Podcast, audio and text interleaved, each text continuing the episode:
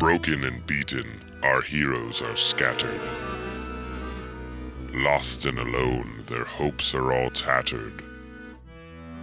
Their home has been conquered, but their fight is not done. They must mount a strong defense while still on the run. Their task will be hard, but still they must try. So sit back and observe the Beholder's Eye.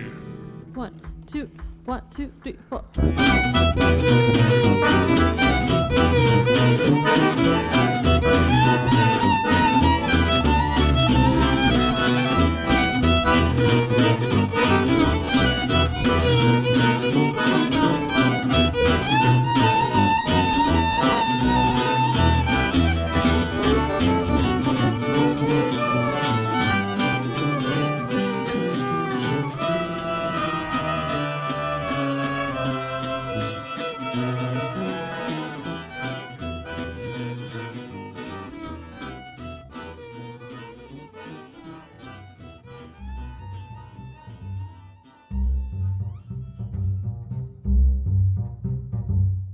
Barry, Yes.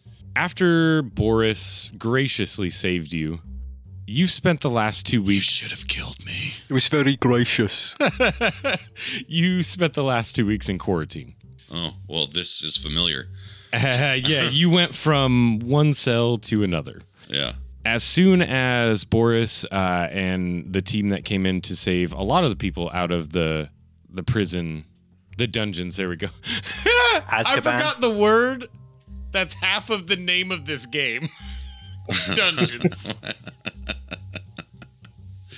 Oh, man. Sorry. Are you sure that's the D you're looking for? But yeah, the other half of the pe- or the other people that they saved from the dungeons um, have come back and integrated into the protectorate. But you were immediately shuttled into a holding cell of sorts. Uh, it seems to be a room that they've kind of hastily turned into a prison cell with bars on the doors, but they've tried to make it as comfortable as possible for you. Uh, they understand that you're possessed, but Yeah. you're still a person. Do they give me uh, some food? Yes. Oh, yeah. Every day. I mean, Do I they, have they feed you well. utensils? Yes. I start cutting myself. Uh, as soon as you start cutting yourself within the first couple of days, they immediately. That's immediately not what the utensils are for, Barry. take take your utensils and feed you only finger food from that point on. And yes, Boris is there. Boris comes to check on you. Oh, well, this is awkward. I put down the knife. But the only way that you're ever talked to, nobody ever comes into the room. Uh, there is just a opening in the door that opens from the outside, about six inches by eight inches, enough for somebody to kind of get their face up there and talk to you. And you're visited quite often. Within the first week, Aldalar comes and says hi to you, and he says he's sorry that he couldn't be there to help everyone and I'm sorry that shit too, from Al. happening when he's talking to you, you realize like something's wrong with him. And the first time you get a good look at him, you realize his entire like mouth and chest have been replaced by mechanics. Oh, Jesus.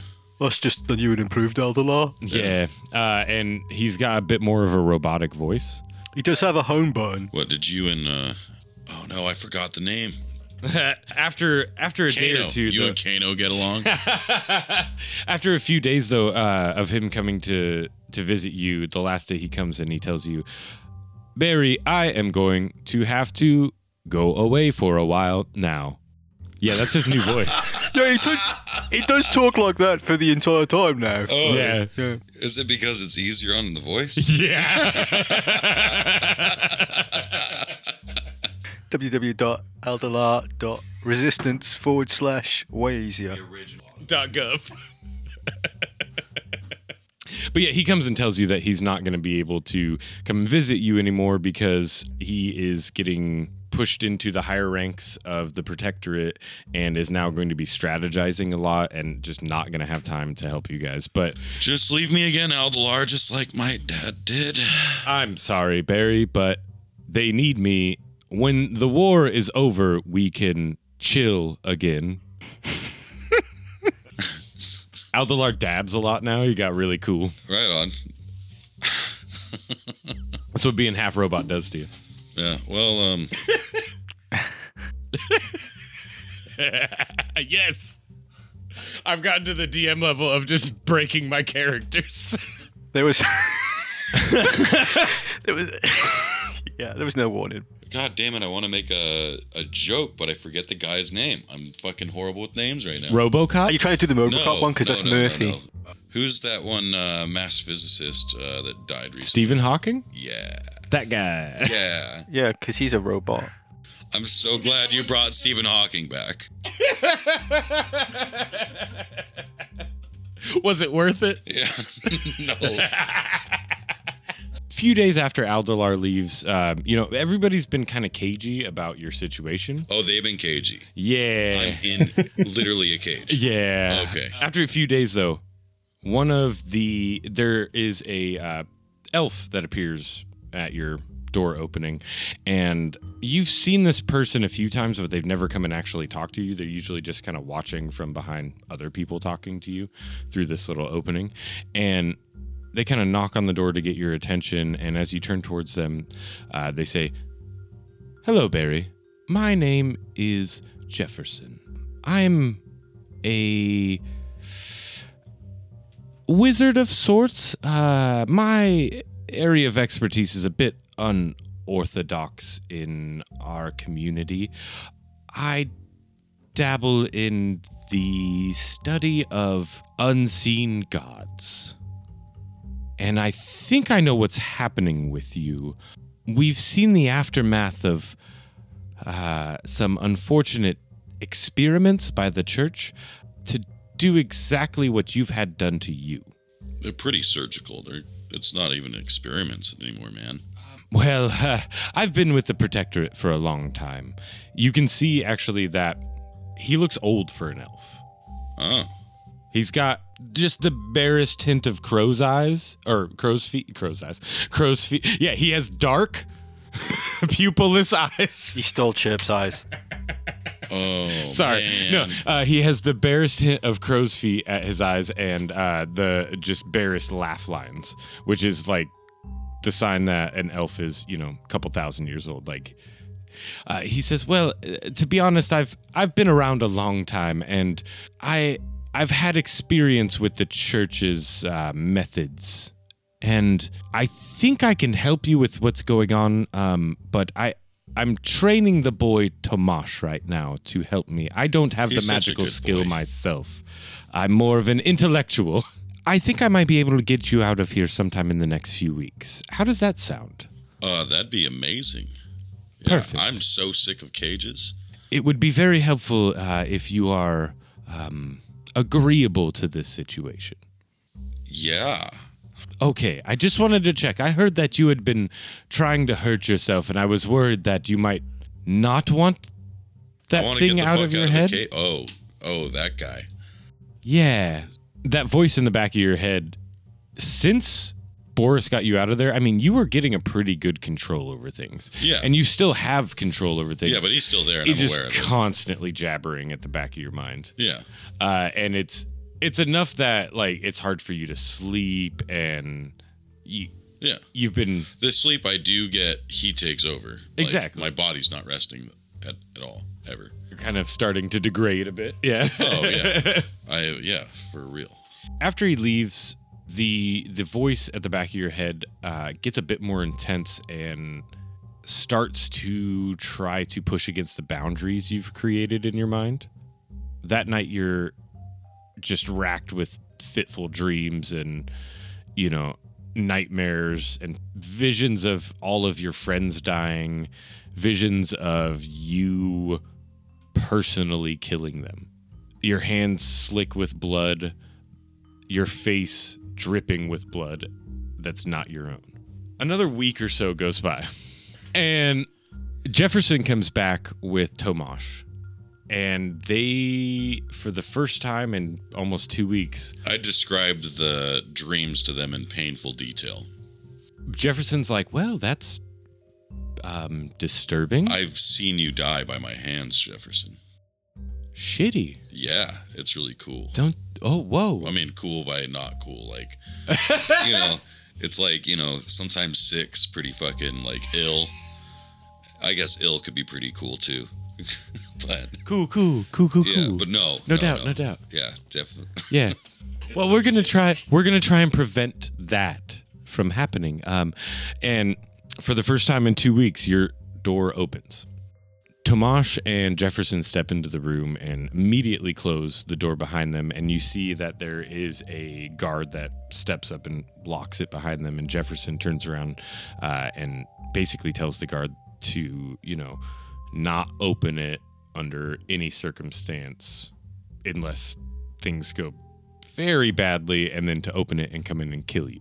Uh, and he turns back around and he, he says, Barry, I know um, that might be a little disconcerting, but uh, it, it won't come to that. I have reasonable control of the shit that's inside of me right now, so I don't think I will bring any harm to you. Good. Well, the thing is, what we're about to do, I just think of my parents. we're going to try and pull the entity that's in your body out of you now. Okay? Yeah, yeah, I'd like it out. This is gonna suck. It's going to hurt very much. Oh, I'm aware. yeah. It's going to be bad. This is time number six. You could see by my uh, lines on my arm. And Tomash looks and he's like, oh, no, Barry. You shouldn't hurt yourself. Everything hurts. It's like, okay, well, lie down on the bed and w- we'll get started. I haven't done this before, and I'm going to try and do my best job. Oh, honey, it's not my first time. You just go for it. You're saying this to a 12 year old boy. well.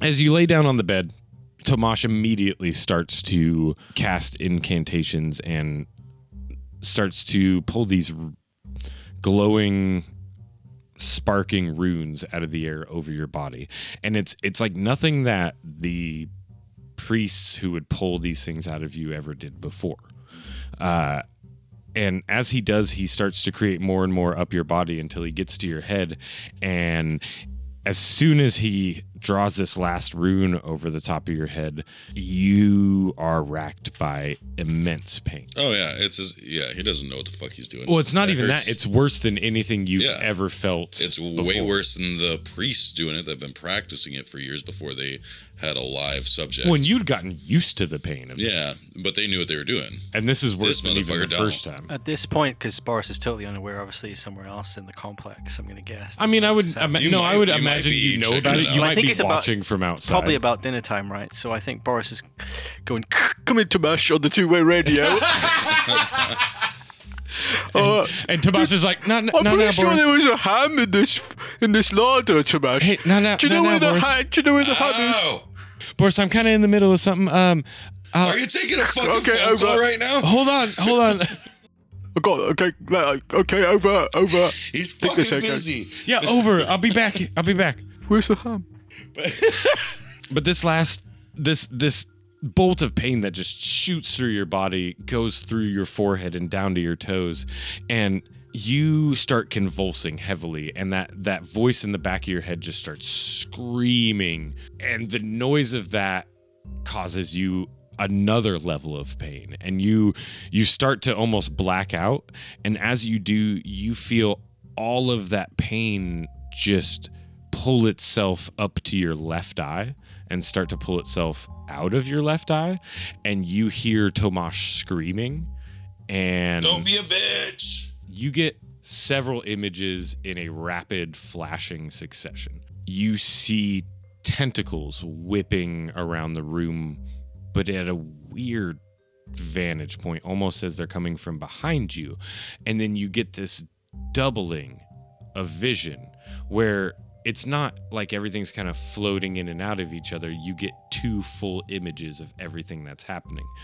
One, the way that everything normally looks, the other, everything looks like bloody meat. It, it's the same shapes and the you can see Tomash and you can see Jefferson and you But can just see see the room that you're in, and but his- everything is breathing and there's eyes embedded everywhere. Does Barry, see Oh. a, does Barry see a ham anywhere? No, and then you black out. All right. Boris, on your little, What? So I found some chicken. Uh, and you hear Tomash screaming. Come in, Tamash, And suddenly you remember today was the day that they were going to try and pull whatever is inside of Barry out of him. Tamash, it sounds like you have a serious a problem. Consider me, You're boss. getting nothing. Serious than, than, Not the, coming back. than, my, than my lunch. You make your way over to Barry's cell. Yeah. It's not good for the digestion, but that's what I'm going to do. Uh, I as may you- still have a bit finish this of I still sandwich have a bit of sandwich in my left hand, trying to eat a little bit, as you know. But I mean, that's not as important as obviously the life and safety of Barry, Barry and Tamash. And You know I'm passed out. I can't hear you. Yeah. Yeah, no, uh, as but- you get to Barry's cell, yeah, you see that the door is wide open. Okay, that's not good. And as you get to the door, you see that the guard that should have been out there is standing just a few feet into the room uh, with his weapon pointed toward his sword pointed towards Barry, kind of slowly walking towards him. Barry is unconscious on his bed. Tomash and Jefferson are both unconscious laying on the ground. Tomash seems fine. He seems like he's breathing kind of shallow, uh, but Jefferson has a large welt across one side of his face uh, and small cut and kind of a big bump growing on the side of his head. But you looking at Barry, you see that his left eye he he had kind of had some scars when you saved him mm-hmm. on the side of his face, but now those scars have deepened a bit and his whole entire left eye looks like it's been almost blasted out. Oh, that's not a good look. But in its place, you see small writhing tentacles. They aren't really doing much other than just kind of barely poking out of the skin. Berry poking out of the skin. Barry poking out of the skin. And at that moment, uh, or well, At this point, Boris's immediate thought is, "I wished I delayed lunch." the the guard It's a good thing you ate because that would ruin your appetite. the guard Not realizes sure that was a you're there, time to do that. and he turns back to you and he says, "Um, I I don't really know what happened. It seemed like uh, Master Tomash and Jefferson were casting their spell, and suddenly a mass of tentacles burst from that man's face and knocked out Jefferson, and then there was a burst of light, blinding light, and this is this is how they looked after." After I could see again, uh, so I came in do you see that? And he, he points at Oh Barry's, yeah, I do see face. the uh, arriving. T- I, yeah, I was hoping we were past all the uh, tentacles randomly springing out and uh, attacking people. Particularly in our own intimate immediacy. Suddenly, you feel something grab your ankle, Uh oh. and as Chirp, you, is that you? as you look down, uh, you see that Tomash has snapped awake, and he's kind of grabbed onto you, and he's like, "Help me up!" Boris looks down and then he, he, he, he, he just subconsciously just clicks on the two-way radio button and goes, okay, Tomash, I'm going to open you up right now. oh, yeah, oh, oh, I don't need to use that right now. Uh, as you start lifting him up, he very quickly, like, kind of pushes off of you and leans over Barry and waves his hand over his face, and you see a on. small rune appear over his eye. This rune that Tomash casts over Barry's left eye immediately sink into the flesh, and it's already kind of scarred and fucked up, but it seems to kind of heal the eyelid a bit, and the eyelid closes over these tentacles. Uh, and this rune is left as an impression that is like a dark blood red color over his eye. Um, okay. Uh, Tomash, I'm gonna. That I'm, Boris is just looking and he's look slightly angsty, but he's um he's just gonna nod his head and keep his lips kind of pursed and nodding his head like he knows uh knows exactly what Tomash is doing, and he's very. very approving of Tamash's actions here without knowing at all what Tamash has done. As soon as that as soon as that rune fully sinks in, Barry, you snap awake. And there is this immediate blinding pain in your left eye, and then you realize that you are now blind in your left eye. Sweet. Who needs depth perception? Uh, for sure. And I was only really looking half the time anyway. Tomash leans over you and he says, Well, Barry, that could have gone better. Um, Yeah, you know, I mean, out of like these guys did it six times, and uh, I never lost an eye, so probably could have gone a little bit better. Well, my my best estimate is that um, you were possessed with this thing a lot longer than you should have been, and it might have. You, like, you mean like more than not at all? Because yeah, I shouldn't have been possessed Yeah. at all. That would have been the appropriate amount. it seems to have matured inside your body a bit, and when we tried to pull it out, um, it came out as tentacles. Uh, it knocked out Jefferson, and uh, there was kind of a a whiplash effect in the magic. Uh, I was able, though, to seal it off into your eye. Um, I see.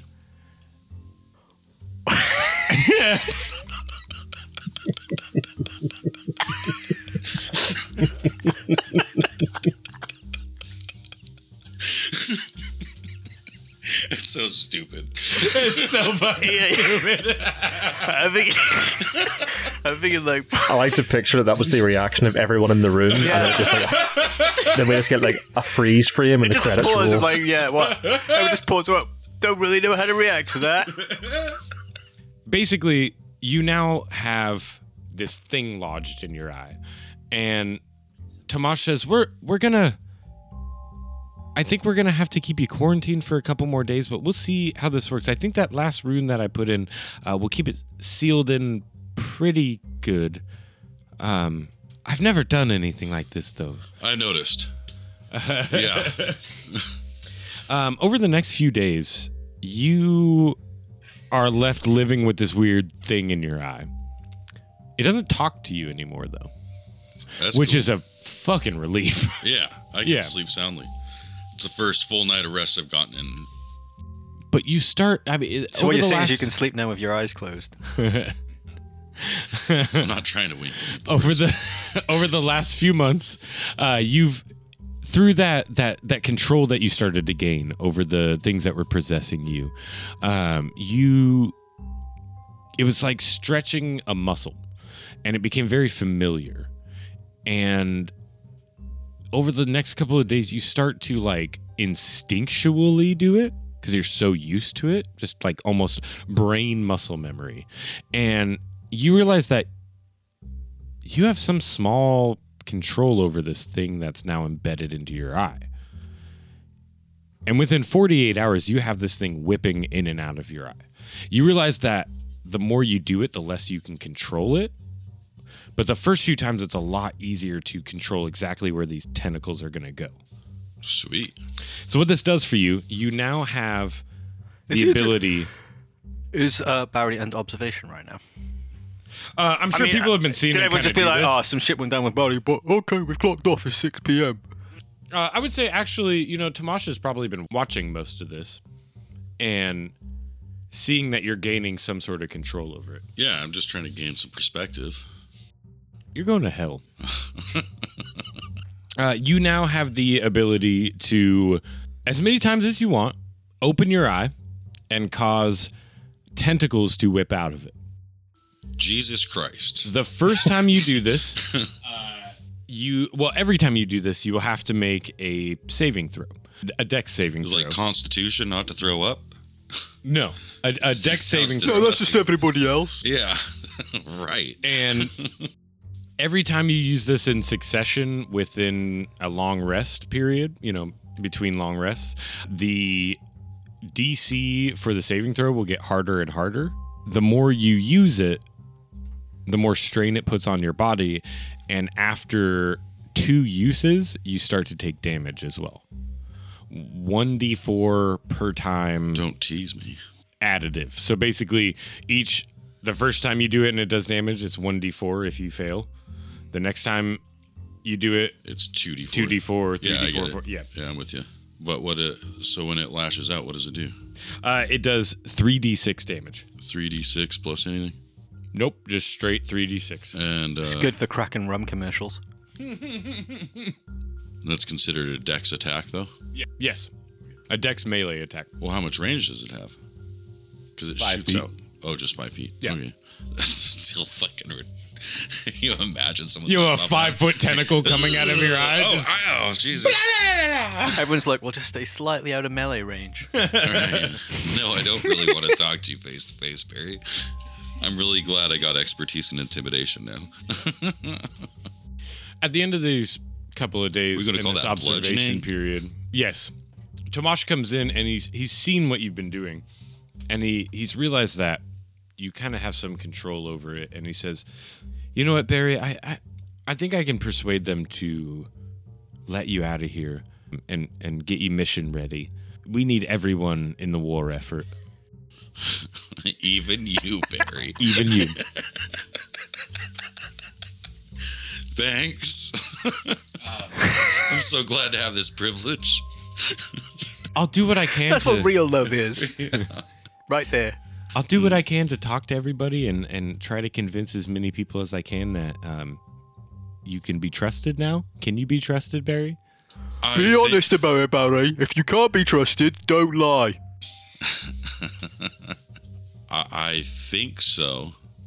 I don't want to hurt anyone. Barry, you are now released into the general public and given a room, uh, given your own quarters with a few other people. I request a beer. Oh, there's plenty of beer all over the place. sweet. Yeah, I hell yeah. Th- I mean, this is uh, resistance made made up of mainly dwarves and elves. There's lots of alcohol floating around, wine and beer. Guess After- who's back? Barry's back. I reckon you could produce some really good bar tricks with this eye. After about 48 hours line in of the general shots. public, Jefferson and Tomash come to you and they say, "Barry, we have we've got a mission for you and Boris. Your other friends are here, but we're kind of keeping you guys separate for now. But the I look, Boris looks Eventually- at Barry and he goes, "It's because Barry, uh, they want to kill you." yeah, That's fine. Yeah. Yeah, Just so we'll we're have clear to deal about with that. that at some point, but we'll get there when we get there. But for now, um, They can kill me. It's okay. come with me. I've already got Boris waiting in a room to be briefed. So That's how I communicated to you from that room. yeah, through the his What one did way you just pick up message or something?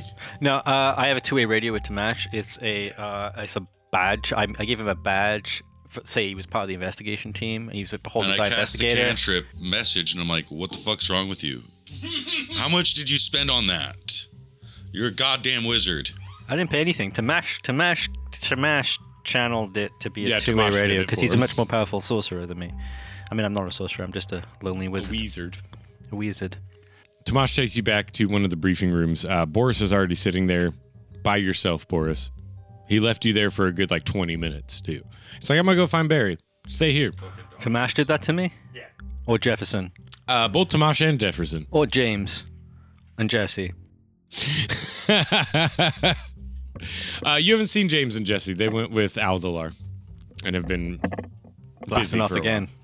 But Tomash and Jefferson sit the two of you down and they say, "Okay, um, we uh, we've been working with another one of the departments to secure magical items since the beginning of the war, and we're gonna bring in their their top officer to come in and um, he needs your help. Most of his operatives at the moment are busy with things, and we've just gotten a some new information uh, that there is a item of great power. We're not really sure the item itself, what it does, or how powerful it really really is, but we've we've found out that it's very important to the church, and we think we can intercept it before it gets to them.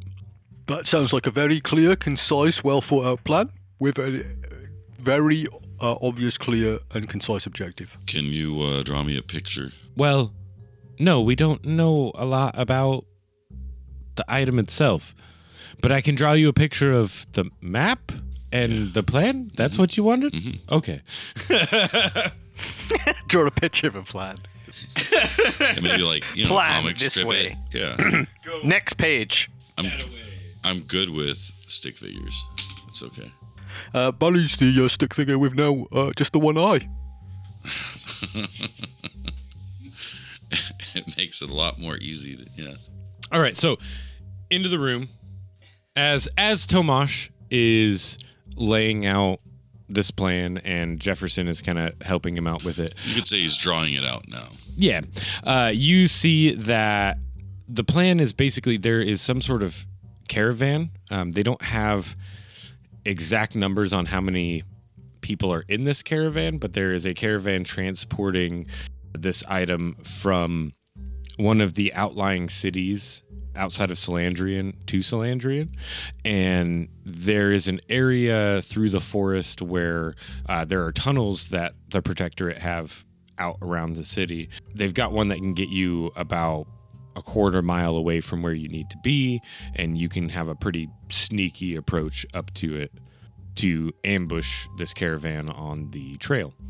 Plus, whichever one you randomly go down, you'll find January at the end of it. Most likely. As they're laying this plan out, uh, into the room walks a tall air genasi. You can tell that he's a genasi by the the color of his skin and the fact that there is lightning kind of just crackling all around him at all times. Yeah, he's got a little blue hue to him. He wears pirate regalia, a mid-waist coat, a belt with a very ornate buckle, a very interesting it's not even a tri-point hat. That's almost a quad point hat. Uh, a very interesting pirate's hat. Yeah. How would you describe that? Uh, very long, luxurious boots, and a lush beard, and a look on his face like he's not going to take no shit. You could almost say he has a face like thunder. Yes. this man walks into the room and immediately commands your attention. Well, the minute Boris sees a man with a beard that substantial, he pays attention. All right, boys. I hear you're the ones who are going to be helping me with my little fetch quest.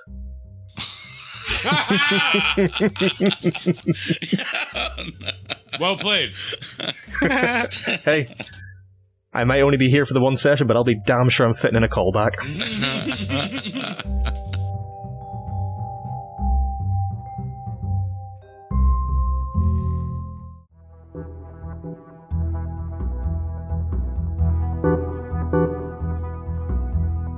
Welcome, loyal listener, to Inside the Player's Studio with your host and dungeon master, Andrew. Hey, everybody, it's your DM Andrew. I am here today with our amazing and talented guest, Jordan, from the fantastic, well put together, hilarious modified roll. He plays Aurelius, uh, and he's also the editor. Jordan, thank you for joining me. That's no problem, and you can't see it right now, but I'm blushing very hard. but no, seriously, it's been an absolute pleasure. Um, obviously, we've just finished playing the game tonight, and I really enjoyed it. I've been looking forward to come on for ages, and it's just been a great evening. Yeah, it was a ton of fun, and uh, unfortunately, we had a lot of uh, other stuff to deal with tonight, and we didn't get a lot of time with you. But we'll definitely have you on in the future. Looking forward to it. All right, so um, it's a new season. Got some new guests. Got some new questions. Uh, first of which is, what got you into tabletop gaming and or podcasting? So basically, kind of, what got you into the world of audio game playing? Yeah. Well, I actually I nearly missed it um, when I was at secondary school here in the UK. I had a couple of friends uh, who were into D and D and stuff. I think this was back when I think they were probably playing 3.5. I think it was probably a year or two before 5e came out, okay. And uh, I was trying to get them to like get me involved in it, but they we didn't live particularly close, so getting to an actual game was quite difficult. So uh, that never really worked out, but I had an interest in it. So then when I went to uni, uh, well, actually, tell it wasn't until we finished uni. I was quite close to a couple of guys, and I started picking up. I think it was critical. I think it might have been probably Critical Role. I picked up a couple of episodes of that. I was like, I, I nearly played D and D, and I'm still interested in it. So I contacted a few of my close friends from uni, and was like, Hey guys, should we start playing D and D? Because we played a load of other games together. Yeah, Critical Role seems to be a lot of people's gateway drug nowadays. Yeah. Well, honestly, I think it, it wasn't even necessarily that like I was watching a lot of Critical. Role. I think I listened to like one or two of their episodes, and it just kind of reminded me. I was like, oh yeah, Yeah. I've been wanting to play D and D for years, so I might as well bite the bullet and maybe try running a game. So I went and bought a, D- a Dungeon Master's Guide. I went and bought a Monster Manual and a Player's Handbook. But my friends from back home who I was trying to convince to play, they were interested, but they all had new work commitments. oh yeah. So we literally couldn't get a game going. But at that point, I was like, all right, I've already bought all the shit, so I'm going to try and find some games on Roll Twenty. So I played in a couple of different groups, but none of them really clicked. There was always like each group had you know like one of that guy, Oh yeah. or or or it just wasn't very fun. Like there was literally one of the games, and it still pisses me off to this day. He was playing a paladin. We had fallen through a portal into um oh I can't even think. Uh, sha- not, I want to say the Shadow Realm, but that's D and D or that's Yu Gi Oh. What's Oh, yeah. what's it called? uh, uh, the Underdark. No, no, no. Like the the, the plane of like you know Oh. Oh God. Yeah, I don't know. no, off the top of my head. it's going to kill me. But uh, we we fell into this plane and we had fought. We were ch- we had been told, oh, that big you know that big temple-y, dungeony, cathedral-y place has a portal home. We go there and we discover a fucking black dragon has made its nest there. Oh jeez. And at this at this point, I think. Yeah, we had our, our DM was very much he was new to it. We had already found a deck of many things and had jumped from like level three to level tw- ten Oh my in God. two weeks. It- it- I don't think that was exactly correct. I'm sure there'll be people listening to this going, "That's not how the deck of many things works," but it was something ridiculous. Yeah. But bear in mind, this guy was playing a paladin. We came across a black dragon who was telling us to either get out or he would eat us. And his response was, well, he's just protecting his horde. We can't attack him. And we were like, it's a fucking dragon. It's a black dragon. So we were like, we were like, we're, we were feeling cocky. So me and the other guy in the team were like, yeah, let's attack him. And all of a sudden, this paladin turns on us and starts attacking us. Oh my God. And, and I was like, no, I'm out. This is it. I'm done.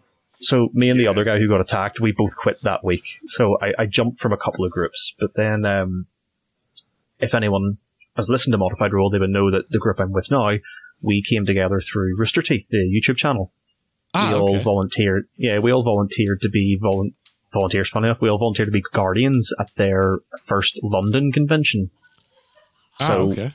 we before the convention we were all on the Guardian forums and I made a channel or I made a forum post about hey maybe we should get some D and D games going because Rooster Teeth had just been putting out their own D and D videos called Heroes and Halfwits Yeah. Yeah. and we got a fair actually I think the first year I ended up getting enough people interested to run three different games Nice. but obviously, I wasn't running any of the games. It was literally I put the forum up and was like, "Here, show your interest." And if people want to vote to DM, volunteer. Liam, our DM, was the first DM to volunteer. Myself and three other people were the first players to volunteer. So we got our first game going. We had one or two players drop out over the first couple of sessions just because they their work. I think there was one fella his work commitments changed. Oh, yeah, one fella usually- just yeah yeah. There's always some shuffling. yeah, I think one guy just ghosted us, like just stopped playing, didn't Yep. tell anyone. But uh, that first group was myself, Liam, Jen, and the other Jordan. And we enjoyed it that much, and I had been sort of like tinkering with the idea of starting a podcast. So once we sort of settled, I said to the guys, like, look, would you like it if I turned this into a podcast? Obviously, it means that you guys will have to record some stuff, and it might be a little bit more work as players, but, Yeah. you know, I'll do most of the work because I'm not going to force you guys to do that. And they said, yeah, let's do that over time, Liam brought his dad in like episode ten, I think, and Oh, then nice. Jordan brought Jordan actually approached me outside of game to ask would I run a game for some of his uni friends Yeah. because Liam didn't have time to, yeah. and I said, yeah, no problem. Uh, his one of the players in that was going to be Pete, who plays Udokus, but then the other guys in his group all fell through, so it was literally just going to be us and the two of them. So we said to Liam, look, instead of me running a game for the two of them, can Pete join us? And that was how Pete joined Modified Roll. Nice. So yeah, so it all just kind of came about because I got bored one day and decided that I had too much free time on my hands and wanted to make a podcast. Nice, nice. Yeah. So, Yeah. I mean, for us, it was very much like we just wanted to play D and D, and I'd been wanting to really get into the world of podcasting because I'd been listening to a ton of them, and I, I've been DM- DMing for a while, and it finally all came to a head, and it was like, you know what? If I make them do a podcast, they have to play D and D with me every week, or you know, as as often as I can get it scheduled. So it very much became a reason for us to constantly, you know, get back together and not Yeah. skip weeks and forget about it and things like that. Strangely enough, I hear that a lot from podcasters. Like, oh yeah, we just did it to force people to continue playing. To be fair, it didn't. It doesn't. It doesn't work out so well for us because we record for about three hours, and that makes two episodes. So we can, if we if we play for like you know three times in a month, that's enough. That's enough audio to do us for six episodes. So like, there have been times where we can go for like two months without playing because like Liam might have exams at uni or you know somebody might be on holiday. So it's like there have been times where we've literally come back to the game and gone, right, what the fuck were we doing? Yeah, no, we do the same where we'll we'll take a break over summer and then come back and do a big episode record and dump and then uh, take another break uh, for like Christmas and winter break stuff and then come back in the spring and uh, record a whole bunch more. Like we've gotten this you know cyclical recording schedule going to where it's like Yeah. when people want to have the time off we can all have the time off. But uh, so okay. If you had to play a ranger what monster would be your favorite enemy and what kind of animal would you have as a companion But not gonna lie, when you sent me this question to prep, it threw me for a loop. Just because I, it did make me really sit down and think. Well, most rangers have their favorite enemy because of some like bullshit, you know, history thing in their stories. Like I, I you know, I hate uh, orcs because they killed my family, Yeah. or I hate, or I hate oozes because they killed my family, Yeah. or uh, I hate demons because they killed my family. uh, some bullshit like that. But uh, I say bullshit like that, and I've just as I've just taken the piss like that, I've just realised that's pretty much Jordan's backstory. So, but uh, yeah, it tends to be like they pick the favorite enemy because it's been you know a big thing in their past. So I was Yeah. like, well, if I, if I had to come up with something, I would probably pick monstrosities because even in a world of D and D where like you know you have magic and you know create strange creatures, there's still some things that are so horrible they're just called monstrosities. yeah And I was like, how much fun would it be to be a monster hunter? And if you're going to hunt anything as a monster hunter, it's probably going to be the monstrous ones. yes uh, it makes sense Aberrations? No, fuck that. I hunt monsters, mate. i'm just just monsters only monsters and the most monstrous of them yeah, Demons? Fuck that.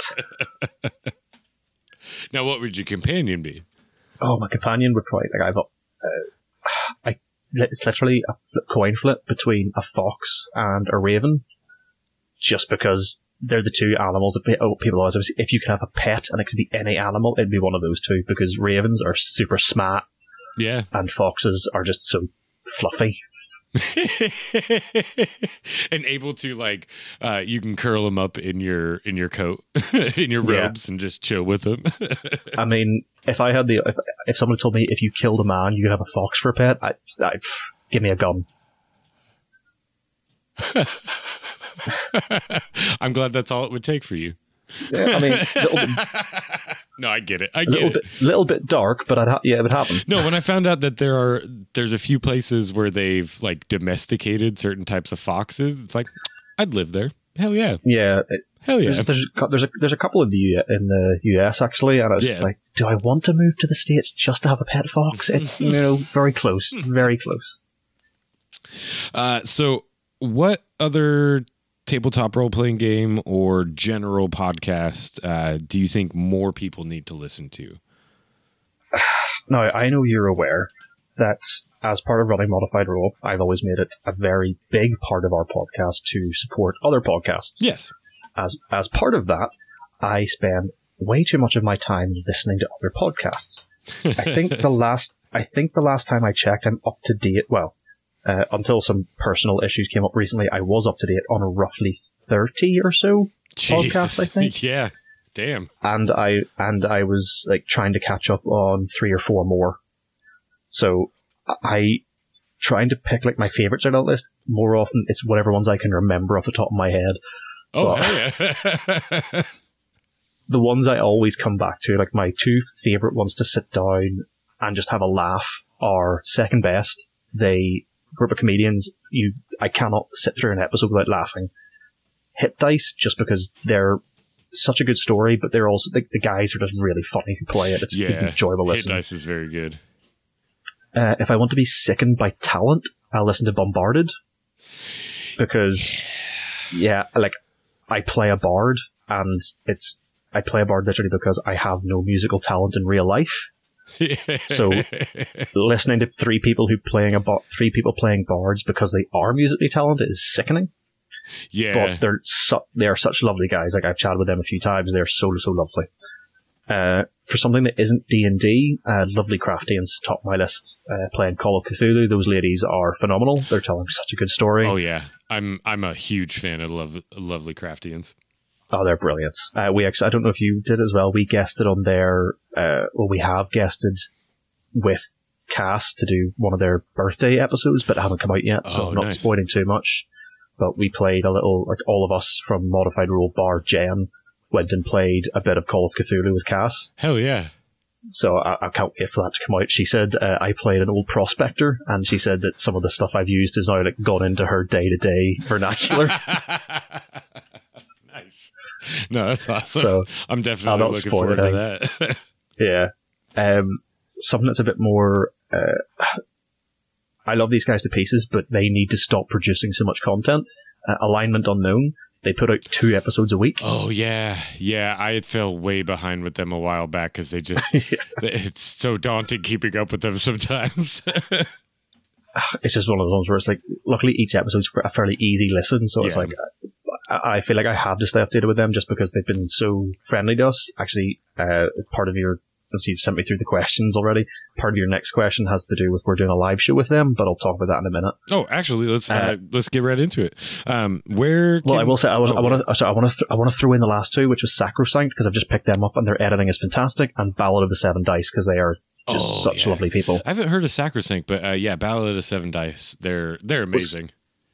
Sacrosanct's actually quite well. I say relatively new. I think they're up to. Let me check my list. I'm just pulling up on my phone here to see how many episodes they have out. I think it's around ten or so. I can't. There you are. Actually, no, nearly twenty now. I am falling behind. Oh wow. Uh, they've, they're just shy of 20 episodes, so they they only started coming out uh, end of last year, I think. Ah, okay. But they, they didn't really do a lot of like social media boosting.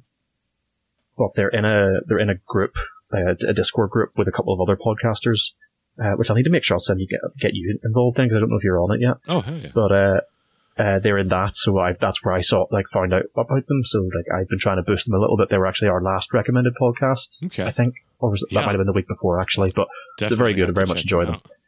yeah, they're, I think the editing they put into that is just phenomenal. So it's just, it's, it's a good listen. Nice. Nice. But yeah, if people if people do want to see more of the podcast that we're enjoying, like check out our website. We have a friends tab on the website that lists all the podcasts I've been listening to or plan on listening to. Oh, perfect, perfect. Um, so eh, eh, that's actually a pretty good se- segue. Uh, where can people find you on social media, World Wide Web, um, and do you have any projects you want to promote, endorse? Yeah. Uh, our website is just modifiedroll.com and you can find us on Twitter at modified roll. I don't really use, uh, I know Jen set us up a Facebook, but we don't really use it very often because Facebook is the devil. Yeah. Yep. Yeah. and we don't really take enough photos to be on Instagram yet, but we'll see. Same For here. now, we're just on Twitter. Yeah. we're just on Twitter currently, but we're, like, I run the Twitter account, so I'm very active on it. So if people want to come on and chat to us, I'm very quick to respond normally. Yes, you are. you know, yeah. The biggest constraint is the time zone difference, but uh, other than that, uh, our main po- our main projects, obviously the podcast itself, Modified Roll. Uh, I was just chatting with Liam there the other day. We're actually hoping to. Anyone who listens to us knows that we don't really have a running narrative. Like, we're not sitting down to tell a story with you know start, middle, and end. We're playing an old fashioned homebrew open world D and D game yeah. where we can run away from as many plot points as we like. So uh, we don't really have a point where we can say, okay, this is the end of a story arc, but we're hoping to come to a point where we can finish off what we're going to call season one and start season two, which will be a good jumping in point because I'll be the first person to admit our first five or six episodes. I had never started, I had never done audio editing before. Yep. They are shockingly bad. Yeah, no, ours are not great either. I think Yeah. a lot of you know indie podcasts are very much the first you know four or five episodes before you get the hang of really editing and audio leveling properly Yeah. are a bit rough. Well- yeah, since we've started, we've actually we've picked, a couple of us have picked up new mics. Uh, Liam, our DM, picked up a condenser mic. Jordan's picked up a condenser mic. We started a Patreon recently, so with that, we're going to have our first Patreon funded mic come in soon. nice. So I'm hoping I'm hoping by the time we start season two, five out of the six of us will be on condenser mics instead of using headset mics, which most of them have been doing up till now. Oh yeah, yeah. No, it makes Yeah, a big so- difference. I mean, when we switched from like room mic to individual mics to dynamic mics, it was a huge difference at each step. Oh, it's like, it's it's like night and day. yeah, But yeah, so we're hoping to have that. We're hoping to have that by at some point in the summer. Well, we'll in recording terms, we'll hopefully have that in the next couple of months. In terms of episodes, it'll probably be towards the end of the summer. yeah, yeah. That's always Uh, how it goes. Yeah. Outside of the podcast itself, uh, we are hoping to. Well, I say hoping to. We're guesting on a live show with Alignment Unknown. Their uh, their DM and a couple their, uh, I think two, if not one, of their players work at the Y Theatre in Vesner. Hmm, okay. So they have convinced their bosses to put on a D&D day. So they're going to be running some tables with uh, little one-shot games. I think they might be doing some like, you know, character building classes as well. I say think because we have we haven't received a lot of detail on it yet. yeah. What I do know is in the evening, uh, the modified roll crew sans Jen, because unfortunately she couldn't fly in from Texas for this, uh, will be playing in a one-shot game with the Alignment Unknown guys in the evening. I think we're calling it Modifiers Unknown. nice, nice. So, uh, yeah, well, I, I, would like to take the credit from that, but uh, I'm pretty sure uh, their uh, DM, Steve, uh, Steve, came up with that one. yeah, that's but, no, you that's know. awesome. On the off chance that any of your listeners are based in the UK, like ours are, uh, and if you're in the East Midlands, uh, check out our web, well, check out our Twitter feed, I think, or check out Alignment Unknown's Twitter feed to get some details for our live show. perfect, perfect. One little one little thing that is in the works. Uh, I haven't got a lot of details on it yet because, like I said, personal life issues have sort of stepped in the way of me organising it. But I am trying to organise a UK TTRPG charity live stream for the end of the summer. Oh, awesome. If we get enough uh, interest, I might be opening it up to a weekend long one with some US pods involved as well. So uh, watch your emails for an invite to that. Definitely, for sure. That sounds exciting as hell. uh, yeah, I need to get a lot of the details ironed out about that first. So uh, keep uh, you know keep an eye on our Twitter Definitely. to get some more information. Definitely. Awesome. Well, thank you so much for joining us today and playing with us. And like I said, we'll definitely have you back on in the future. I love it.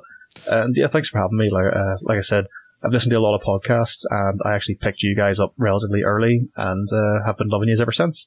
Awesome. Thank you're, you, man. You're also you're in my top three uh, intro, intro music pods. Oh, thank you. oh, how'd you like the change in season two? I I liked it. Like I, I couldn't even put my finger on what exactly was. You know, well, I know I, I could tell it was different, but I couldn't put my, put my finger on what made it sound so new. But it was like I really enjoyed it. I redid the you know the the beginning wording part, but then what I did Yeah. was I took the song and uh, right about the point where I stopped talking, every like ten or not every ten seconds, but like certain interval, it starts to get slower by about ten percent Yeah, until it's just almost starting to get like unrecognizable and glitched out and weird because I wanted Yeah. to give this feeling of this new season being a lot more like dark, weird. Like last season ended on a pretty bleak note, yeah. so I wanted to prepare like- people for it. It's like I said previously, I have no musical talent whatsoever. So I was like, this is different. I like it. I couldn't tell you how it's different, but I like it. Yeah, I just fucked around with it till I, I felt like, yeah, this seems kind of creepy and weird. yeah. Yeah, no, it's it's been great being on. I really enjoy playing with you guys, and it's. It, I think everyone who plays D and D knows it's nice to come in and play a high level character and just fuck things up. Wreck House, yeah. No, that's that's what I love about having guests on. but all right, so uh let's get back to the episode and until next time. Bye everybody. Bye.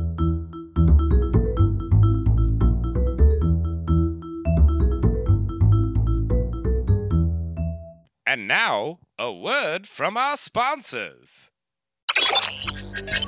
Greetings, interstellar travelers, from Point Zero Star, a sci fi RPG adventure with five humble Canadians as your hosts. Follow the crew of the Mary Shelley, Vinyl Flyway, Kays, Nix Nedra, and the daring captain, Rust Duckers. They're just trying to earn some thread and stay under the radar, but things haven't worked out that way so far. Look for Point Zero Star on iTunes or wherever you receive podcast transmissions. Podcasting is uh, becoming pretty ubiquitous, and there are a lot of services out there that offer podcast hosting, which is probably the most important part of podcasting because if you don't have your podcast uh, hosted somewhere, nobody's ever going to hear it. and we went through a few different podcasting hosts at the beginning of our show, and while we had pretty good experiences with all of them, we found that Shortwave is the best fit for our show. Shortwave is a podcast hosting, syndication, analytics, and dynamic content stitching platform built on the belief that professional level podcasting tools should be available to everyone not just professionals. And as we are sponsored by Shortwave, uh, you can go ahead and go over to their website, www.goshortwave.com, to start your free 14 day trial of hosting on Shortwave, which includes show and episode level listener analytics, embeddable episode players, unlimited upload and download bandwidth, and two free hours of dynamic content stitching that helps you build your episodes from multiple clips, all in your browser. Again, you can go to www.goshortwave.com for a free 14 day trial of everything that Shortwave has to offer. Shortwave, the platform for adaptive podcasting. Welcome to Queer Dungeoneers.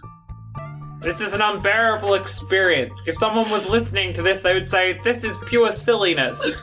I'm going to turn into a really big cow. Moo. It is Baramos of the Fourth Circle. Free me from this orb. Do you have Baramos in your bag? No? You can tell me if you've got Baramos in your bag. No, I've got rations. You've got Baramos in your bag! No, I don't. Nim, what have you done? Queer Dungeoneers, an actual play podcast about being who you are by being someone different. Get it now! I am great and nothing can hurt me. Hey everybody, it's your DM Andrew. I'm here to tell you about a new sponsor that we have, LibrisArcana.com. They are a dice service that does monthly subscription boxes with dice in them. Every month you subscribe to them and you get a new set of dice. Their dice are amazingly designed and some of the prettiest dice we've seen. We were very lucky to secure a sponsorship with them. So, what they'll be doing for us is if you go on Libris Arcana and subscribe to their monthly dice service, uh, you can get 20% off your first month subscription by using the code BEHOLDER at checkout. Once again, get on there, get your first month subscription, and you'll get 20% off with the code BEHOLDER. Put it in at checkout, and you'll be good to go.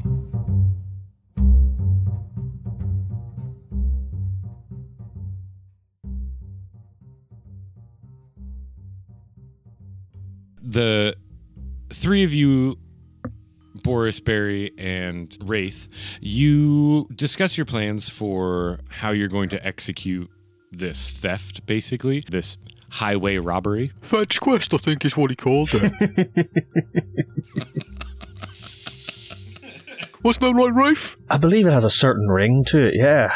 I quite like that as well. But as you you finish up your discussion on how you're going to do this, you immediately set out. As you come out of this tunnel from the Protectorate's uh, base in the catacombs, you enter into the forests in the outside of Salandrian, outside the walls of Salandrian, and this area that you come into is a, kind of a small clearing with several you know which trailer you're supposed to take so you all start to to follow it. And as you do i'm going to need everybody to make a stealth and survival check. Because i would assume you're all trying to be chill and not announce your presence Oh, absolutely. It's uh, 13 on stealth. Uh, my stealth was 22. Survival, unfortunately, was only a 6. I'm more used to navigating the seas. Survival's uh, 18 for me. Boris is uh, stealth was ten, and his survival was a nat one. oh no I'll lead the way, guys. okay so yeah boris But luckily, Boris, I'm now, where wearing. are you going? I just changed my leather armor for robes, so what Look possibly the could go pictures. wrong? Where are you going, Boris? Look at the pictures. barry immediately takes the lead I'm going to and- die right now, and I'm going to be looking into Barry's one beautiful eye. Which one is that? barry and wraith immediately realize that boris should probably be at the back of the pack You don't want to lose him, though. I mean, I wasn't much better, so I think I'll stand next to him. okay I'm completely silent, but I have no idea where I'm going. And Wraith, you're actually able, you and Barry together are able to get you guys navigated through the forest and into position alongside this road with reasonable guile. And Forrest strays off the path a few times trying to say, like, oh no, I think we're supposed to go over here, guys. Well, I'm insisting, and I'm looking, and I'm like, no, it's definitely over here, lads. Definitely. Turn the map. Oh, oh, oh, yes, right. I see what I did there. Mm-hmm. Thank God for you guys. the uh, intelligence that you have, you know that you guys are going to have to wait there for a good you know, 15 to 20 minutes before this caravan is kind of scheduled to come through. Um, Do we know sort of the the idea of the size of the caravan? Is it just like a wooden wagon, or is it going to be like a like a tank? From the the intelligence that you have, the carriage that is carrying the magical staff itself is just a pretty standard wagon with a couple of horses uncovered. It's going to be in a box in the back of it, but the best estimates that they could get from their their sources is that there's going to be at least, you know, 10 to 15 guys with this and possibly a few creatures. I'm scared. I didn't read on page two of the plan. I didn't see that bit. Creatures. Just to let you guys in a little secret, his character's level 15. Yeah, So- I'm just looking at my spell list, thinking, I don't know if I want to completely derail your story, but I could. There's something something I can do which will just completely fuck everything for you and make our lives so oh, easy. So moments like Oh, this, I wish there's that like a sounds like spell in. kind of plan. I wish there was a Yeah. spell in D and D right now that's just like caravan gone. Disappear I caravan. mean, I mean, Whenever the party It encounters might a as well be- at 15 feet. it might as well be called that.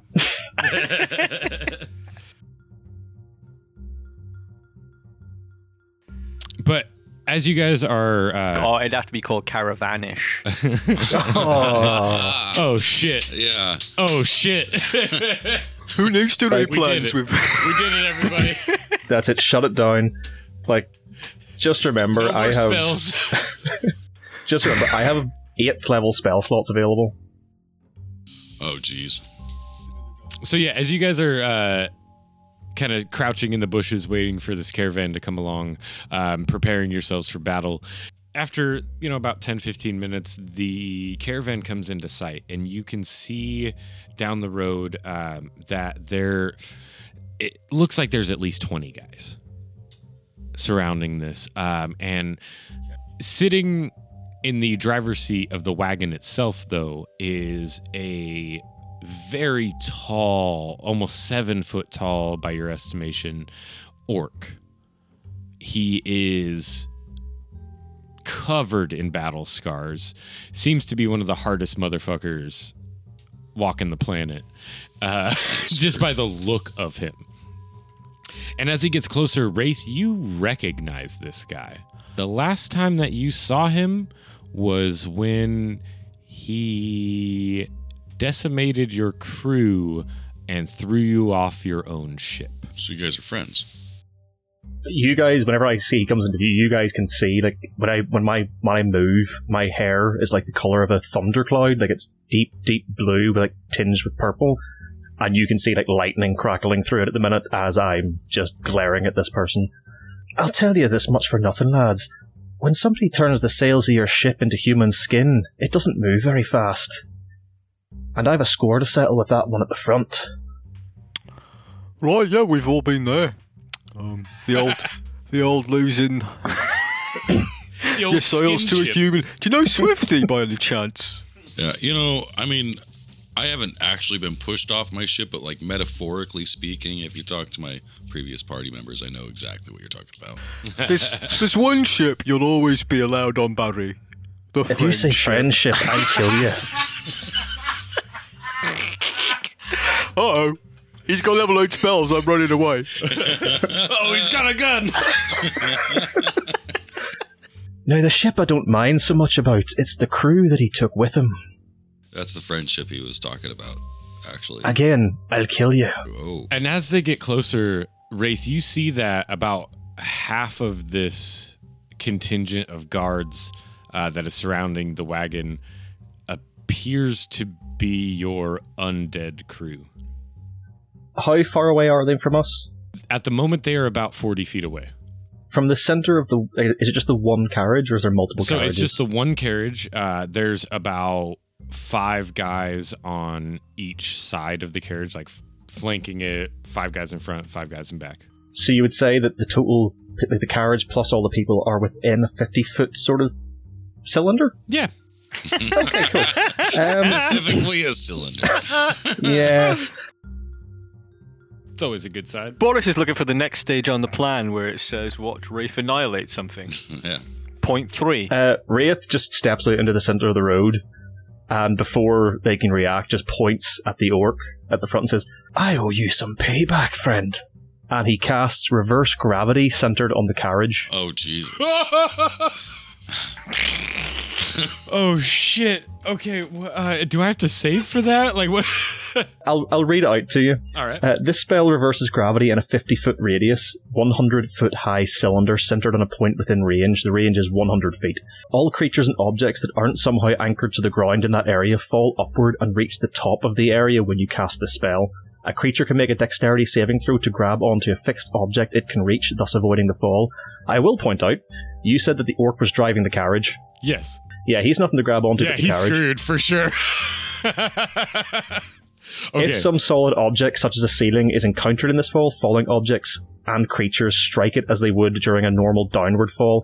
If an object or creature reaches the top of the area without striking anything, it remains there, oscillating slightly for the duration. At the end of the, end of the duration, affected objects and creatures fall back down. The duration is concentration for one minute. While they're sort of like raising into the air, I sort of beckon for the other two to come out of our ambush point. Okay. Okay. Um, so what I'm gonna do, I'm gonna make four dexterity checks for the groups of soldiers surrounding it.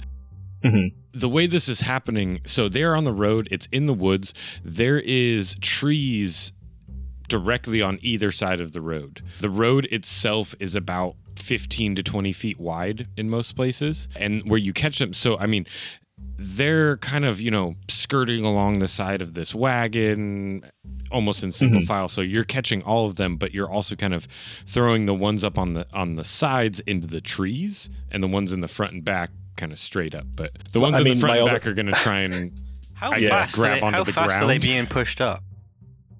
It's a normal falling speed. It's it's literally reverse gravity, so they're falling at They're you know falling the same up. speed you would fall. They're falling Yeah. up 300 feet and then they're going to fall back down 100 feet. It's 100 feet. 100 feet. Okay. Okay, well, as Boris gets a sense of what's going on. Hold on. Okay. Real quick. Real quick. I just rolled two fours, a two, and an eight. so I don't Uh, think nice. any of those save. They've all got to Uh, go up. Can I also just point out that wasn't my level 8 spell? Oh shit.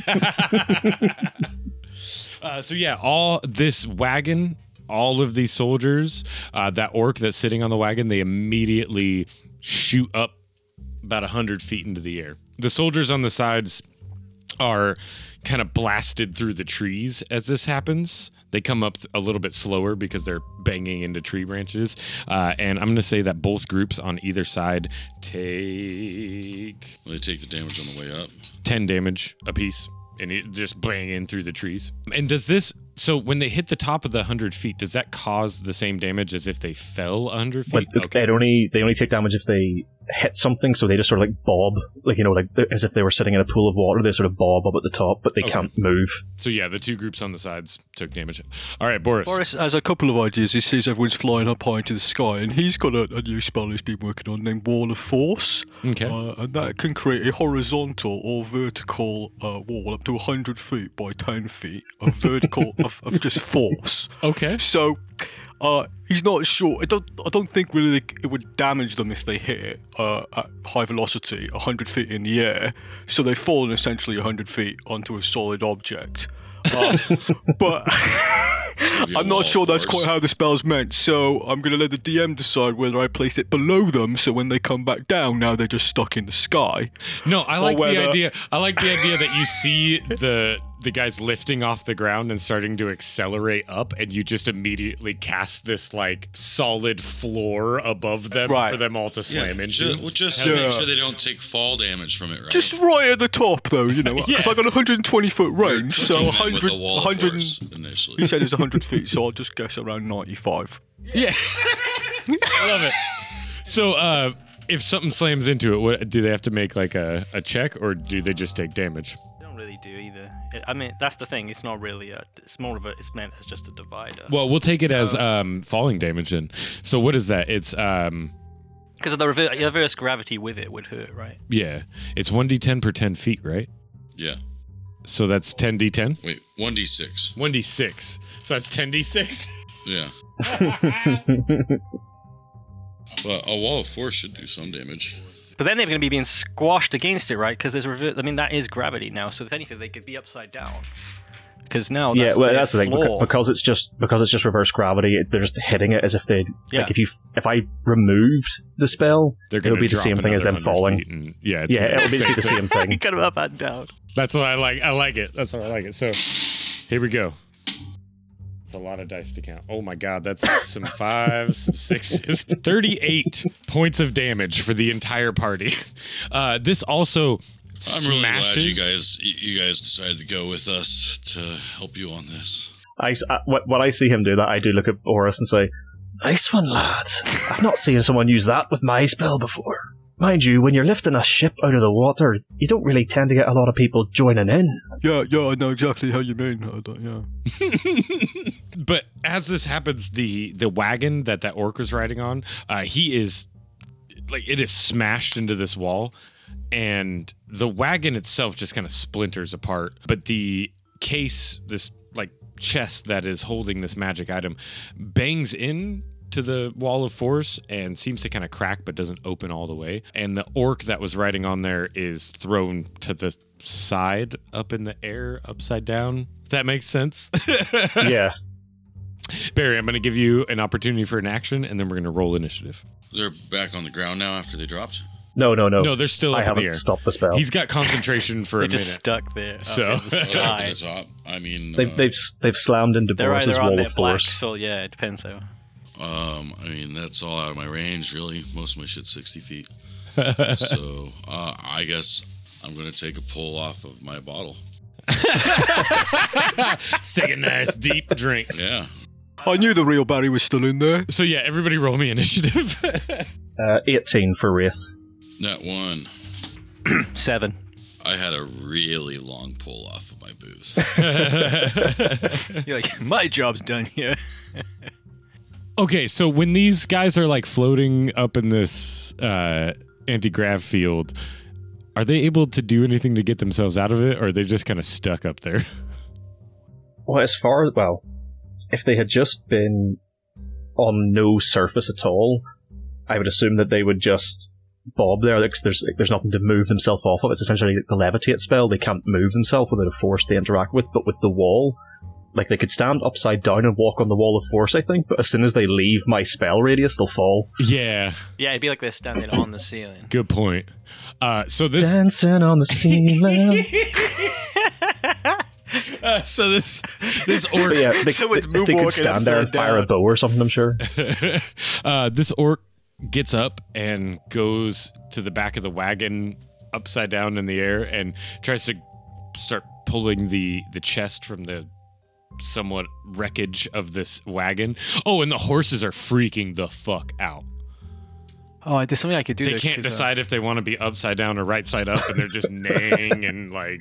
Because of my school of evocation, I could actually, if the chest is kind of obviously visible, I could actually carve a hole in my wall of force because that's an evocation, and then the chest would still fly through with his gravity, so they wouldn't be able to get to it. just gonna bubble up. no. Okay. But no, I- I he, don't know if I he goes say over and he at the tries to start pulling it from the wreckage. Uh, and then uh, Wraith, it's your turn.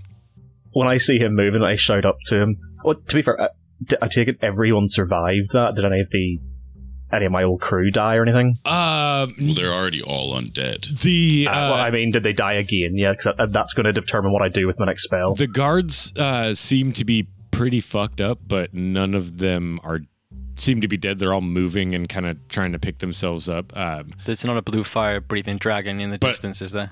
no, the ones that aren't undead Because my uh, wall will not stand a chance. look pretty bloodied. The undead ones seem to just shake it off, uh, but a few of them lose arms and chunks of themselves and things like that. So they're slightly more armless. Yeah, it's, it's low They've been disarmed. They've been- Uh, I yell up to the orcs, Right, you scar-faced bastard.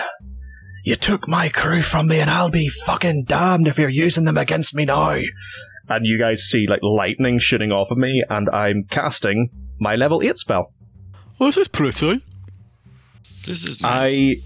I I hold up my hand and like clench a fist towards him, and brilliant sunlight flashes in a sixty foot radius centered on a point I choose, which is directly on that orc. At this point, by the way, Boris just stops, looks over, and pulls out a pair of Ray Bans from his. Uh, and puts them on. Creatures. Places them on Men in Black style. This is why civilians shouldn't have access to nukes. Yeah, This is because I cause they might get pissed off. Each creature in the light must make a Constitution saving throw. On a failed save, it takes. I'll tell you how much it takes when once you've rolled. Plus, I'm hold on. I'm using my uh, meta magic. I'm spending three meta magic points. I'm spending three sorcerer points to use heightened spell to give the orc disadvantage. you, should, you should see AJ's face. Oh right now. no! Also, also, undead have disadvantage. Fuck. Oh, undead have disadvantage. Yep. Oh yeah, no, those first rolls are a two and a four. That's way worse than that. Uh, whoops. Um, so one gr- the the living group of soldiers saves. Wait, what's your DC? Oh, so I probably should have told you that. My spell save DC is 20. Yeah, no, they don't. Shit.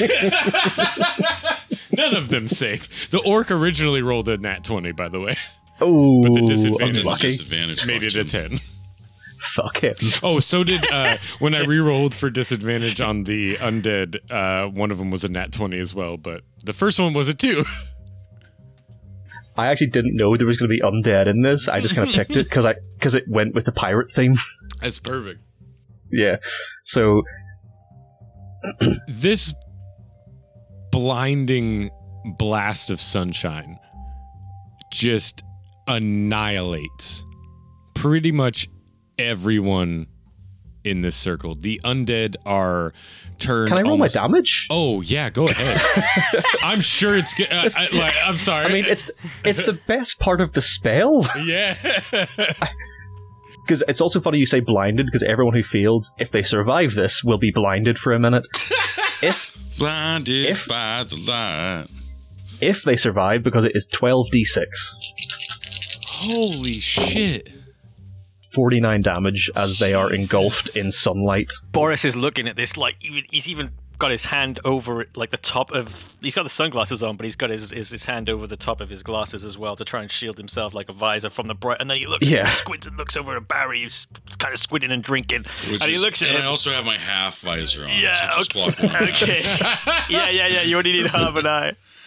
When the sun when the sunlight appears, Wraith just starts screaming into the night. That root, that root in your eye is twinkling, Barry. And I look at it. I looked at him and I go, "Wow, I think that's about forty-nine damage."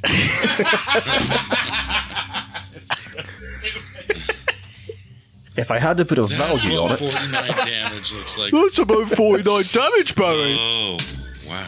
I'm actually a little bit annoyed because the last dice roll was a 1. If it had been a 2, it would have been 50. Oh yeah. uh, so, uh, yeah, basically everybody is obliterated. At this point, Boris uh, dispels his previous spell, Oh, yeah, yeah. and- Fall back to the ground. and now everyone's going to fall. Yeah, 120 once I, to once the I ground. see that once I see that they're all gone, I dispel reverse gravity so everything just Whoa. falls again. They're not all gone. uh, the only one that makes it out is the orc. Uh, he, as he falls to the ground, about halfway down, you Actually, hold on, hold on. Oh, If I if I saw his, eh, sorry, just if he is still alive before I drop him, I'll like I'll sort of pant a little bit and say, "Right, now, let's get started for real," and I'll release the spell and let him fall. Hell yes. uh, this is fucking badass. um, but as he's I mean, about halfway fucking down, you see, like, as he's falling through the air, he's kind of struggling. His body's burnt up pretty good, and he looks pretty gnarled, but he he's trying to break into this box, this chest, as he's falling, and about halfway down, he does, and he pulls this magical staff out, and suddenly there's another flash of of blinding light, and Glasses back on. uh, I was just starting to take him off and everything. Wraith, you see straight through it because this is electrical light, and it's the same kind of lightning that you know crackles off of you constantly. Uh, and you're kind of in tune with it, and you see him in the middle, like holding the staff up, slowly floating to the ground. Uh, as he reaches the ground, a shockwave kind of bursts out from him. Uh, I'm going to need everybody to make a dexterity save. That's a 24 for me. Haha! 20. Nat 20? No, not not a nat 20. Oh. Just the straight 20. 14 plus 3, 17. Nice. Uh, you are all able to stay on your feet. Uh, Wraith, just you're able to just barely, like you almost get knocked over, but are able to kind of stagger forward and keep yourself upright. And you see that his body, though burnt up and nasty looking, uh, is now crackling with this electrical energy. He kind of screams out loudly. Uh, and Boris, it's your turn. So this guy's on the floor now, this orc screaming. Yeah, he's starting to charge towards you guys. Okay, uh, Boris is going to uh, pick up his warhammer and put it lateral, and then like just kind of put his hand over the focused on one side, and then bring it up and slam it on the ground, and a blue sphere is going to jet out of it towards uh, this orc coming at him. It's a level. Uh, it's my level six spell, which is Boris's best spell, which he thought was all right until he saw someone else cast a level 8 spell.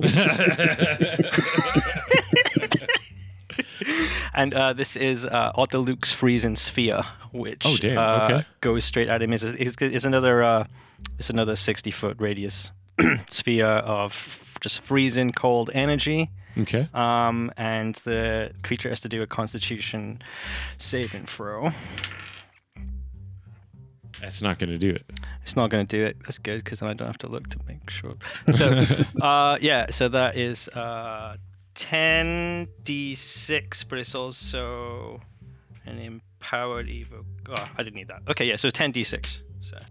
I should have asked, is this taking place in the daytime or the nighttime? Uh, I like nighttime because you already said Yeah, into the well- night. So yeah, so that what people would have seen essentially is a miniature sun light up the countryside, yeah, So a I hundred feet in the air. that's 28 damage, cold damage. damn. All right. Uh, his right arm freezes solid and falls off.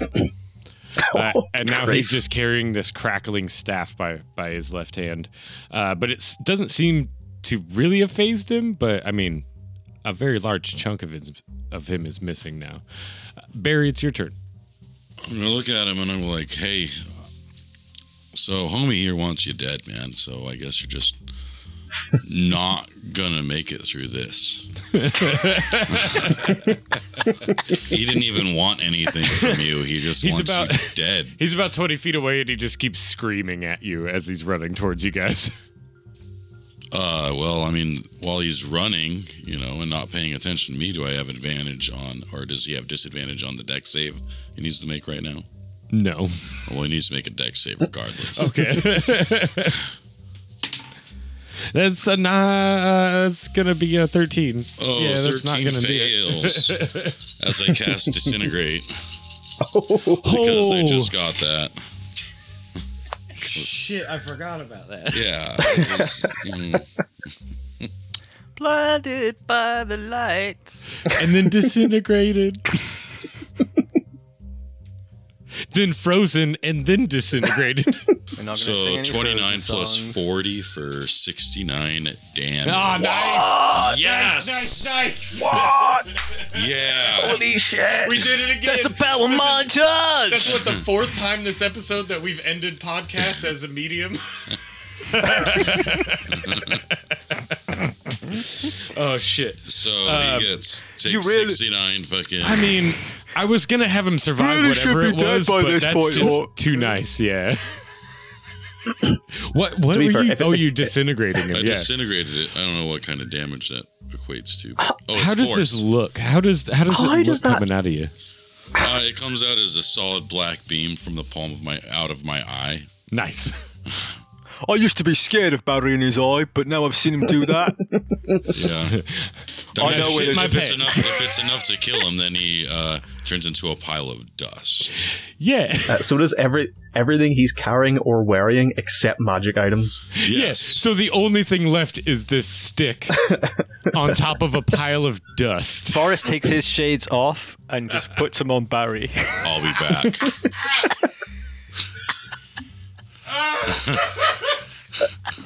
It's very good. Wraith, Wraith just turns to both of you and said, "Have you boys ever considered a life as a privateer? I could do with some men like you when I get my ship back." Actually, yeah, I think we're quite up for that. I'm Uh, trying to get my ship back together too. It's not my daily life. Wraith laughs and like slaps you on the back. Right, let's get this bloody stick back to the protectorate and get to the bar then. I agree. I.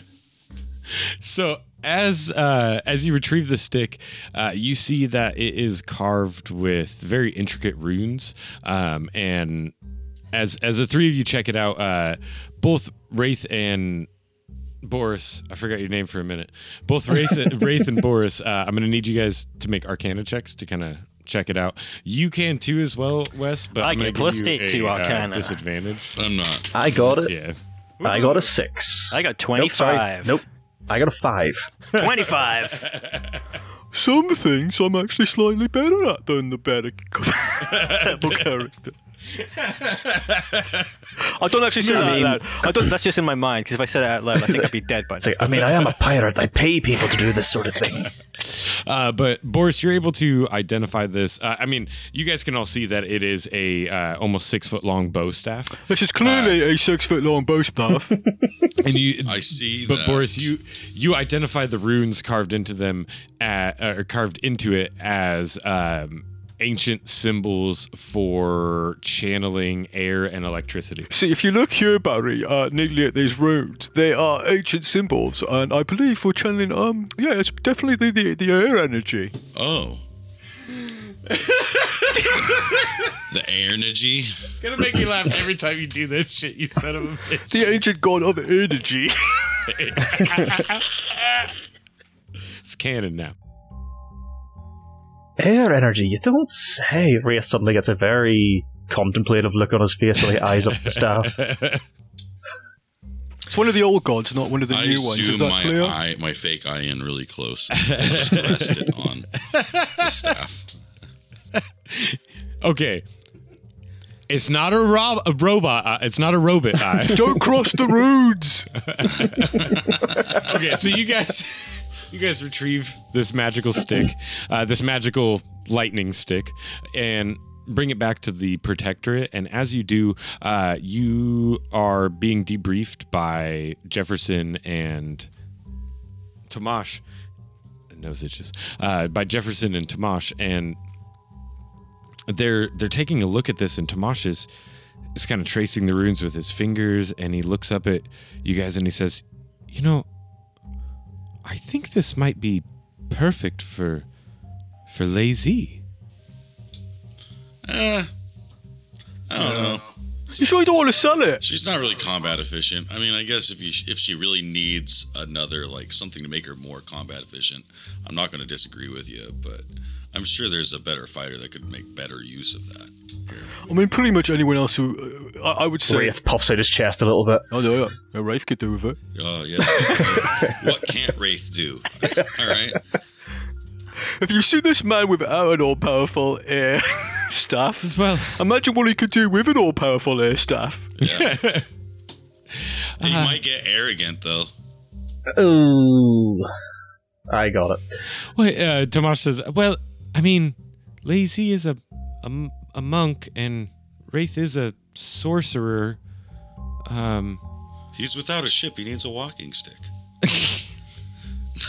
I unfortunately I think Tomash makes a good point. Besides, I think I have a few more missions to go on that require a little bit more subtlety than tonight. Unfortunately, I let my emotions get the better of me when I saw that scar-faced bastard Orc again. Now, normally, our missions are normally a little bit more quiet than that. Well, I mean, it was hard to hear them. They were like hundred feet in the air. Very true, very true. Well, either way, I thought that we, uh, you. we, From the top, take two. we integrated quite well as a party Disintegrated. before they disintegrated took place. Yes. Good one, Barry. undercut the shit out of me. I was trying to make that work. But Yeah. Okay, it wouldn't if you just said, "Oh, we dis- said disintegrated." Well, that wouldn't make any sense. Tomash kind of just standing there looking at the three of you is like, well, you guys seem to get along pretty well. Okay, um, No, he turned my world upside down. I'm gonna go take this into holding for now, and uh, a few of the mages are gonna go out, go over it, make sure there's no curses. Or Do we any- get a anything finder's bad. fee? Uh, does uh, is Lazy going to pay us a finder's fee for this all-powerful air rune Well, stick? I mean, um, stopping the war and not allowing the genocide. I of hear you. A thousand gold, yeah, that's be fine. Its We'll take a thousand gold. in and Yeah. of itself. That sounds, that sounds right.